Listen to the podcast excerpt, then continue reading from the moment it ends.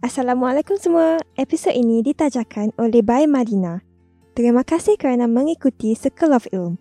Semoga ia membawa manfaat kepada semua yang telah mendengar. Adakah anda sedang mencari baju raya dan tidak tahu ke mana? Jangan bimbang kawan-kawan, anda boleh pergi ke Bay Malina. Ikuti Bay Malina garis bawah official di Instagram atau lawati laman web mereka di baymalina.com. Mereka menjual pakaian-pakaian menarik yang boleh memenuhi keperluan semua. Untuk ibu-ibu, wanita-wanita berkejaya dan juga kanak-kanak yang comel. Mereka mempunyai pelbagai jenis.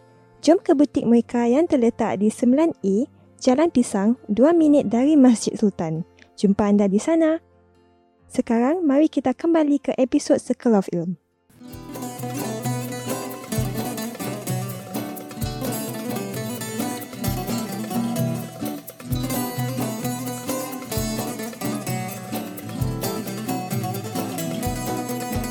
بسم الله الرحمن الرحيم إن الحمد لله نحمده ونستعينه ونستغفره ونعوذ بالله من شرور أنفسنا ومن سيئات أعمالنا من يهده الله فلا مضل له ومن يضلله فلا هادي له أشهد أن لا إله إلا الله وحده لا شريك له وأشهد أن نبينا محمدا عبده ورسوله اللهم صل وسلم وبارك على سيدنا محمد وعلى آله وصحبه وسلم تسليما كثيرا أما بعد Assalamualaikum warahmatullahi wabarakatuh. Alhamdulillah, selamat datang sekali lagi ke podcast Circle of Ilm di mana anda bersama saya sama-sama saya lah Ustaz Muhammad Hidayat Muhammad Ismail uh, dan dalam kongsi kita berkongsi-kongsi ilmu ni kita mengharapkan kan dengan perkongsian ini semua mendapat manfaat, mendapat kelebihan daripadanya dan dapat mendalami agama lah dengan sebaik-baiknya. InsyaAllah itu saja yang kami harapkan. Baik, untuk pertemuan kali ini kita nak bincangkan satu perkara yang again saya kata agak santai, ringan dan mungkin tak ambil masa yang cukup uh, panjang dalam perbahasan kita ini. Kita nak cerita tentang persoalan bolehkah uh, mengintip pasangan kita? Uh, mengintip suami, mengintip isteri kan dalam bentuk itu. Uh, kita nak lihatlah boleh ke tidak perkara tersebut ataupun dalam Islam ni ada tak sebut tentang perkara tersebut. Uh, okay. Jadi uh, yang kita panggil sebagai orang kata mengintip tu, mengintai kan ataupun memata-mata suami ataupun isteri ni kita kategorikan dalam bentuk namanya dipanggil sebagai tajassus lah. Nah, tajassus ini maksudnya tujuan ataupun bentuk asal lah kita kata tajassus ni maksudnya mencari kesalahan. Uh, mencari aib ataupun mencari kesalahan orang lain. So persoalan dia begini adakah tajassus ini dia pengharaman dia secara mutlak maknanya secara total ataupun ada pengecualian lah kepada sebahagian-sebahagian perkara. Ha, misalnya kalau isteri tu uh, nak check uh, suami dia dia curiga kan suami dia lakukan benda apa yang tak elok ke belakang dia ke ataupun misalnya uh, yalah kita kata misalnya buat satu kesalahan polis nak kena check uh, detail handphone seseorang ke apa ke dan seumpamanya lah. Uh, kita kata ini kita panggil kategorinya yang kita nak sebutkan sebagai kita namakan tajassus lah. Dan insyaAllah eh, kita akan sentuh tentang perkara ni sikit lah insyaAllah. Baik. Uh, tetapi pertama sekali kita kena faham lah. Bila kita sebutkan tentang tajassus ni, kan kita kata kata tadi nak mencari kesalahan, atau kita nak mencari aib orang lain dan kita nak tengok apa yang dia sebenarnya sembunyikan kita nak cuba buka. Kita nak cuba untuk dedahkan kita nak cuba untuk ambil tahu. Itu sebenarnya kan maksud daripada tajassus ni. So pada asalnya semua bentuk yang kita panggil tajassus ni semuanya diharamkan. Pada dasarnya pada dasar eh kita punya ground rule kita kan? Original dia eh, semua yang dipanggil tajassus ni semua tak boleh. Kerana apa? Kerana seorang muslim itu dia perlu hidup dalam keadaan bersih daripada aib ataupun daripada perkara-perkara yang tercela. Ha, so bila orang cuba sembunyikan sesuatu kan kita sebutkan maka sebenarnya dia nak hidup dalam keadaan bersih dan tidak terlihat perkara-perkara yang boleh mengaibkan dia. Jadi tidak boleh untuk kita cari dan kita membukalah aib tersebut. Ha, tapi adakah setiap masa begitu? Dia sebut ada tak jasus yang diperbolehkan. Bila dia ada keperluan atau maslahat tertentu ataupun untuk menghindarkan keburukan tertentu, menghindarkan namanya mafsadat. Ha, kita bagi contoh beberapa. Misalnya uh, kita apa ni uh, mengintip kan? Uh, satu-satu uh, apa ni kita sebutkan uh, keadaan lah kita kata yang kita dapati ini akan boleh mengakibatkan uh, bahaya untuk kita jadi kita intip dulu tengok apa-apa dia orang punya rancangan. Ha, kalau kita tak mengintip nanti kita tak tahu apa kan tiba-tiba kena ada serang hendap ke apa macam gitu. Ha, ataupun kita buat uh, dapat polis polis dapat information uh, dapat information uh, akan berlakunya rompakan di sini jadi mereka mengintip. Ha, mereka buat intipan. Mengintip detektif buat pengintipan tengok macam mana ha, macam gitu. Jadi itu boleh. Maknanya sebelum perkara tu jangan jangan sampai dah tangkap dah dah buat orang tu dah buat baru kita kena report baru kita cari kan. Ah jadi sebelum tu pun boleh kalau kita dapat that information. Kan macam misalnya CNB dapat information oh, adanya orang gini. Jadi dia dapat mengintip dan menghidu uh, apa ni pergerakan orang-orang tersebut yang nak mengidar dadah ke sebagai contohnya maka dia dapat tangkap lebih awal. Itu kan baik. Ha, itu kan boleh menyelamatkan uh, ataupun menghindarkan uh, perbuatan-perbuatan radikal, perbuatan-perbuatan yang berbentuk uh, terorisme kan apa kita kata pelampau-pelampau ni. Uh, jadi kita nak selamatkan sesuatu kan, kita nak selamatkan supaya masyarakat terjaga, supaya kehidupan kita berada dalam keadaan baik. Uh, dan adakah ini ada dalilnya? Uh, adakah perkara ini wujud? Ataupun dalam uh, zaman Rasul ada disebutkan maka ada sebenarnya hadis Nabi sallallahu alaihi wasallam sebutkan qala Rasulullah sallallahu alaihi wasallam yaumal ahzab. Nabi sallallahu alaihi wasallam pada satu daripada peperangan iaitu namanya peperangan Ahzab Nabi sallallahu alaihi wasallam pernah bertanya uh, kata Rasul sallallahu alaihi wasallam apa Nabi sebutkan may yati nabi khabaril qaum Siapa yang boleh datang dan bawa kabar daripada musuh? Maksudnya siapa yang boleh datang ataupun siapa yang boleh mengintai musuh dan uh, bagi tahu kita. Dan kemudian terangkan kepada Rasul uh, keadaan mereka, strategi mereka. Faqala Zubair, Zubair, Zubair bin Awam, seorang sahabat Rasul SAW yang besar. Zubair bin Awam sebutkan, Ana, dia kata, aku, aku boleh buat benda tu. Aku calonkan diri aku untuk buat perkara tersebut. Thumma qal. Kemudian beliau bertanya lagi. Siapa mayat Nabi Nabi tanya lagi. Mayat Nabi khabaril kaum. Nabi tak nak. Nabi Nabi cek lagi ada tak orang lain. Maka Zubair sekali lagi sebut ana. Kemudian kali ketiga Nabi kata mayat Nabi khabaril kaum. Zubair berkata ana aku. Maka dengan itu Nabi yakin Nabi sebutkan thumma qal inna likulli nabiyyin hawariyan. Ha, bagi setiap rasul, bagi setiap nabi itu dia ada hawari. Hawari ni maksud apa? Maksudnya penolong. Setiap nabi-nabi, setiap rasul, setiap nabi iaitu ada penolong dia, ada sahabat dia, ada PA dia, ada assistance dia, assistant dia. Eh? Ha, so hawari. Wa inna hawariyya Az-Zubair. Dan sesungguhnya penolong aku ini siapa? Penolong aku adalah Az-Zubair Ibnu Awam. Jadi didasarkan daripada hadis tersebut, kita dapat melihat keadaan tajassus ini diizinkan. Jadi kita ambil itu sebagai kaedah dulu. Ya, tuan puan-puan rahimakumullah, para pendengar yang dimuliakan Allah, kita ambil itu sebagai uh, apa tu kita punya uh, benchmark kita, garis pandu kita. Kita ambil dulu beberapa contoh-contoh lain kan, macam tadi kita sebutkan. Uh, pihak polis uh, boleh dia boleh nak mengintip ataupun memata-mata orang yang dia curiga, uh, yang ada tendensi ini akan berlaku kejahatan. Ini akan membuat uh, dia akan smuggle dadah ke senjata ke apa. Dia akan membuat plan untuk melakukan pemberontakan dan seumpama dia anticipate dulu benda tu nak terjadi.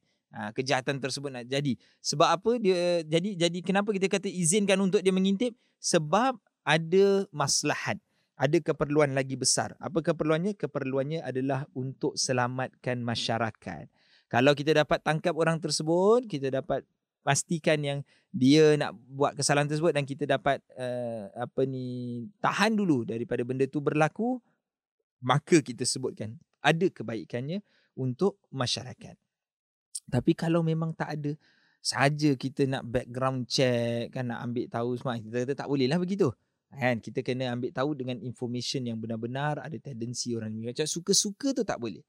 Ha, kita kena jaga kan orang punya privacy kan kita sebut kan kalau suka-suka tak boleh tapi kalau ada keperluan tertentu of course kita sebut boleh ha, ataupun kita kata misalnya tak boleh mencari aib orang lain uh, pada barang-barang yang dimiliki. Kita nampak kawan kita ada handphone dia tertinggal di atas meja. Kita buka handphone dia, kita nak tahu apa benda kat dalam. Sekali kita nampak benda-benda yang alamak.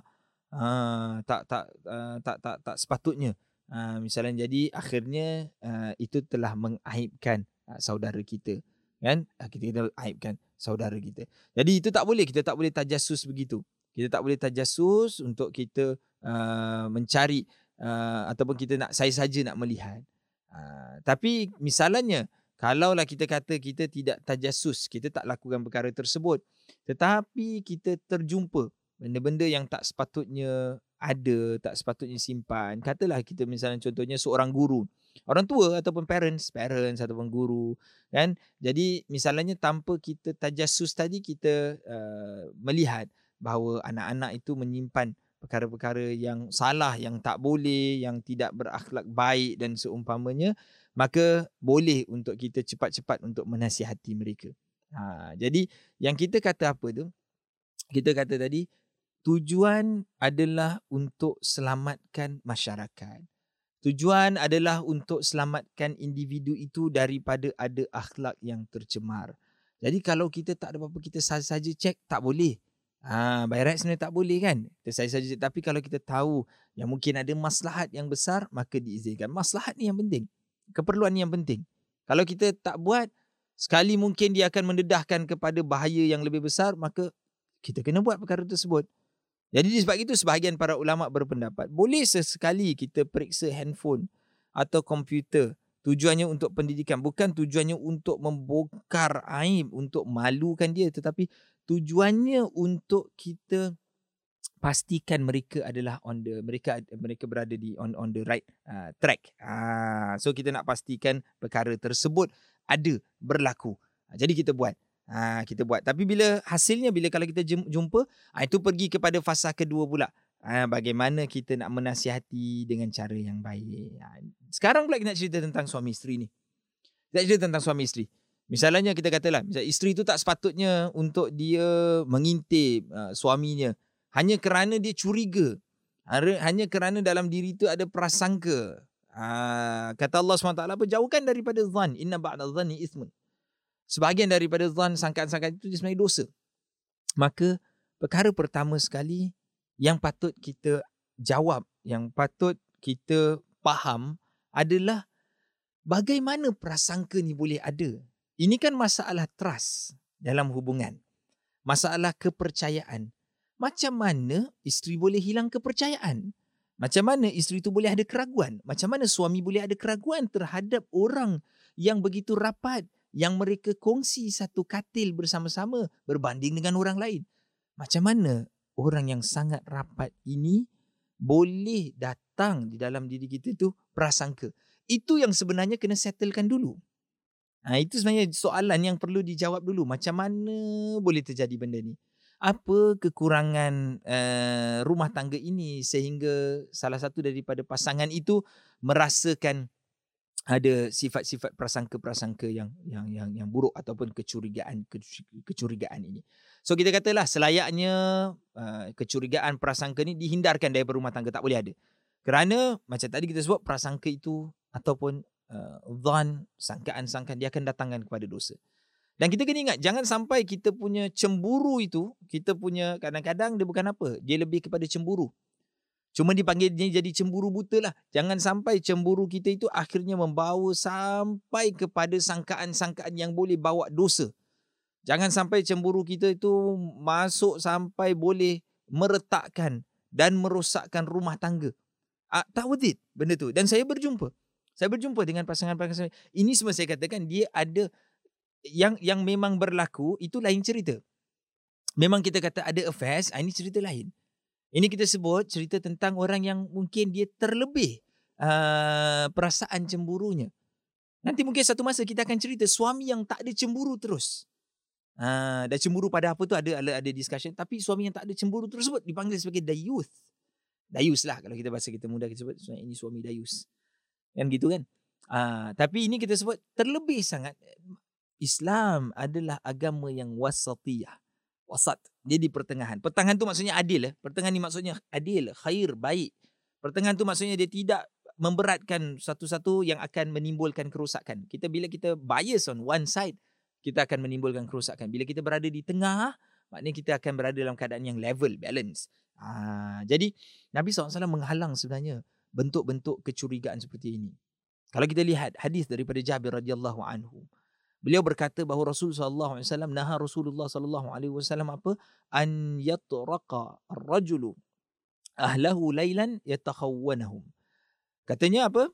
Nabi sallallahu alaihi wasallam naha melarang Rasulullah SAW melarang untuk seseorang yang pulang daripada perjalanan yang jauh untuk mendatanginya mendatangi keluarganya di malam hari dengan tiba-tiba ha yatakhawwanahum kerana mereka menyangka bahawa dia berkhianat au yaltamisu atharatihim ataupun untuk mencari-cari ataupun melihat-lihat kesalahan mereka maksudnya apa dia sengaja dia keluar kan ha, dia keluar jadi dia sengaja balik tiba-tiba mengejut untuk dia cek isteri aku buat apa eh. Ha, suami aku buat macam mana eh.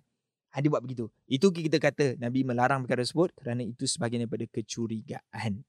Kecurigaan yang tidak berasas lah kita kata begitu. Tak boleh perkara tersebut.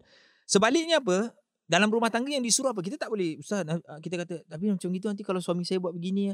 Itulah sebab itu dalam rumah tangga tu ada usaha untuk menjadikan suami dan isteri itu tidak melakukan kesalahan. Dia ada usaha untuk sampai ke situ. Tak boleh kita mengharapkan satu orang saja yang yang yang yang uh, berusaha. Maksud kita harap yang uh, itu atau kita kata salah dia lah. Siapa suruh dia buat kerja macam tu? Nah, tetapi kita juga perlu melihat memang salah dia. Tapi kita juga perlu bertanya pada diri kita apa yang kita dah buat, apa yang kita dah usaha sampai pasangan kita tak buat satu perkara yang tak baik di belakang kita. Kita dah berusaha ke belum? Kalau kita sudah berusaha, Alhamdulillah, kita kata, okey, saya tak salah. Tapi kalau kita belum berusaha keras, ha, belum berusaha sepenuhnya, macam mana? Jadi sebaliknya dalam rumah tangga ini apa? Kena ada sifat saling percaya antara satu sama lain. Dia ada sifat husnudzan, berbaik sangka supaya rumah tangga itu menjadi rumah tangga harmoni supaya kita selesa untuk mendoakan pasangan kita. Dan sepatutnya memang itu dilakukan. Mendoakan pasangan agar pasangan kita, Ya Allah, Ya Tuhanku, Engkau jadikanlah, peliharalah suami aku daripada dia terjurumus ke dalam perkara-perkara yang membawa kepada kemurkaan dan daripada dia terjurumus ke dalam dosa dan kancah maksiat, isteri doakan suami. Ya Allah, sepanjang aku ini keluar pergi bekerja, engkau jagalah isteri aku daripada dia melakukan perkara-perkara yang membawa kepada keretakan rumah tangga kita. Ha, jadi begini, kita sebutkan. Makanya kita sebutkan yang kita kata, tak boleh pada dasarnya.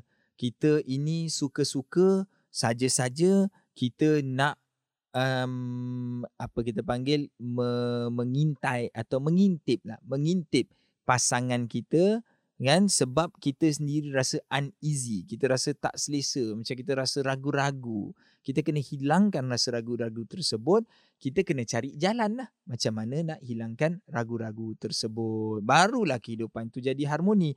Tetapi jika misalan itu kita kata ada wujudnya beberapa bukti-bukti yang menunjukkan kita tak katalah setiap kali satu pasangan tu buat kesalahan maknanya salah dia mesti salah kita.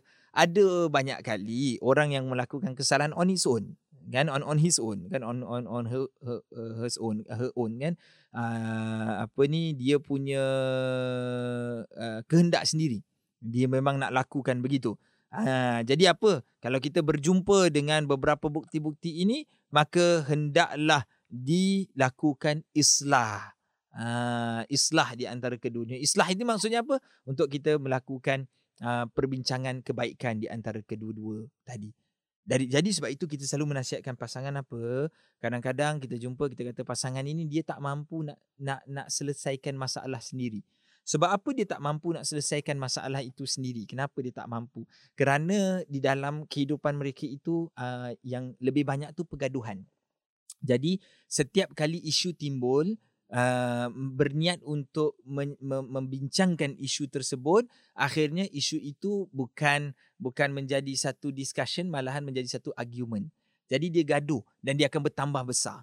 dan dan akhirnya bila dah terlampau besar dah jadi anda bayangkan dah terlampau sangat besar jadi barulah nak pergi minta bantuan pergi ke kaunseling nak minta bantuan dan seumpamanya dilihat bahawa penuh dengan perasaan dendam marah benci dan seumpamanya tapi kalau bermula daripada awal jangan pernah segan untuk kita minta bantuan tak mau segan kita minta bantuan minta bantuan daripada nak minta bantuan pun kena tahu eh daripada tempat-tempat yang memang kita yakini boleh membantu. Jangan kita minta bantuan kita kata uh, kita bagi tahu kawan kita ke apa sekali kawan kita ni bukan makin bantu makin side kita uh, tak membantu tu kalau dia side kita. Side 100% side kita. Suami kau memang tak guna punya orang. Aku dah tahu daripada dulu aku tengok muka dia memang memang muka tak boleh percaya betul. Uh, kalau macam gitu kita tak nak lah. Jangan yang seperti itu. Jadi cari tempat uh, yang bagus ni mula dari kita cari orang yang yang orang kata tidak bias, yang neutral. Yang neutral akhirnya dapat membantu menyelesaikan eh uh, rumah tangga. Jadi itulah yang tadi kita sebutkan pada dasarnya tajasus tidak diizinkan. Tetapi kalau kita ada beberapa bukti-bukti yang kita ini jadi untuk mem, mem, apa ni untuk memastikan lagi bahawa perkara tersebut benar tapi mesti syaratnya kita ada beberapa bukti-bukti yang uh, orang kata tu uh, yang legit lah. Jangan sekadar berdasarkan sangkaan. Uh, kita cuma rasa tak selesa itu adalah hasutan syaitan yang perlu kita hindari. Kadang-kadang pasangan kita elok, baik. Rumah tangga kita sebenarnya harmoni tapi diri kita sendiri yang rasa that apa kita insecure ha, dalam dalam istilahnya begitu kita rasa yang membuatkan ha, ini semua hasutan-hasutan syaitan sebenarnya tuan-tuan eh kita kena faham eh, para pendengar yang muliakan Allah ini hasutan-hasutan syaitan yang perlu kita belajari kita kita faham bahawasanya mereka memang tugasnya adalah nak merosakkan anak-anak Adam rosakkan rumah tangga rosakkan hubungan hubungan uh, ayah dan uh, apa ni ibu bapa dan anak dan seumpamanya. Faham dulu? Inilah modus operandi uh, syaitan inilah kan? Begitulah sebenarnya tuan-tuan dan puan saya harapkan dengan perbincangan kita yang ringkas sikit saja kali ini ni uh, dapatlah satu dua manfaat yang boleh kita gunakan supaya kita tidak tersilap langkah. Lebih pada saya nak sebutkan sebenarnya jangan silap langkah Eh, ya, kadang kehidupan itu keluarga itu boleh harmoni tapi kita tersilap perkara tersebut langkahnya tersilap. Eh. Baik insyaAllah semoga kita bertemu lagi di uh, podcast uh, episod yang seterusnya insyaAllah. Pastikan anda sentiasa follow kita dan sentiasa tolong bantu-bantu kita share. Semoga kita semua dapat berkongsi-kongsi pahala dan sentiasa ikuti kami di um, wadah social media kita di at Circle of Ilm uh, untuk mendapatkan segala informasi-informasi terbaru dan kalau anda tag uh, apa ni share-share share-share tu anda boleh tag kita supaya dia macam lagi kembang-kembangkan. Ha, ha, InsyaAllah semoga ada manfaatnya. Benda baik. Benda baik kan insyaAllah kita sampaikan, kongsikan. InsyaAllah ada pahalanya. InsyaAllah semoga kita bertemu lagi. Semoga semua dalam keadaan kesihatan yang baik. Dikurniakan uh, orang kata itu kesihatan dan uh, sentiasa mendapat rahmat Allah Subhanahu wa taala insyaallah uh, kita jumpa lagi wabillahi taufiq wal hidayah wassalamualaikum warahmatullahi wabarakatuh